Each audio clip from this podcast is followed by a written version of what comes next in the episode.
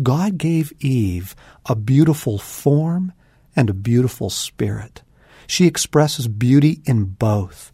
Better, she expresses beauty simply in who she is. Like God, it is her essence. Stasi and I just spent a weekend together in Santa Fe, New Mexico, which boasts the third largest gathering of art galleries in the world.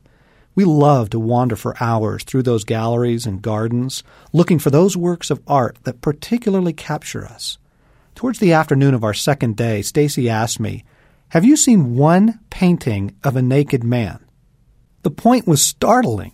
After days of looking at maybe a thousand pieces of art, we had not seen one painting devoted to the beauty of the naked masculine form. Not one. Granted, there are a few examples down through history, but only a few. However, the beauty of woman was celebrated everywhere, hundreds of times over in paintings and sculptures. There is a reason for this. For one thing, men look ridiculous lying on a bed buck naked, half covered with a sheet. It doesn't fit the essence of masculinity. Something in you wants to say, Get up already and get a job, cut the grass, get to work. For Adam is captured best in motion, doing something. His essence is strength and action. That is what he speaks to the world. He bears the image of a God who is a warrior.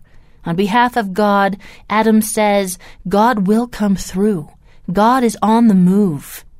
That is why a passive man is so disturbing. His passivity defies his very essence. It violates the way he bears God's image. A passive man says, God will not come through. He is not acting on your behalf. On the other hand, and bear with us a moment, but Eve just doesn't look right in a scene of brutal combat or chopping a tree down. From time immemorial, when artists have tried to capture the essence of Eve, they have painted her, or photographed her, or sculpted her at rest. There is no agenda here, no social stigmatizing or cultural pressure. This is true across all cultures and down through all time. What have the artists seen that we have not? Eve speaks something differently to the world than Adam does through her beauty.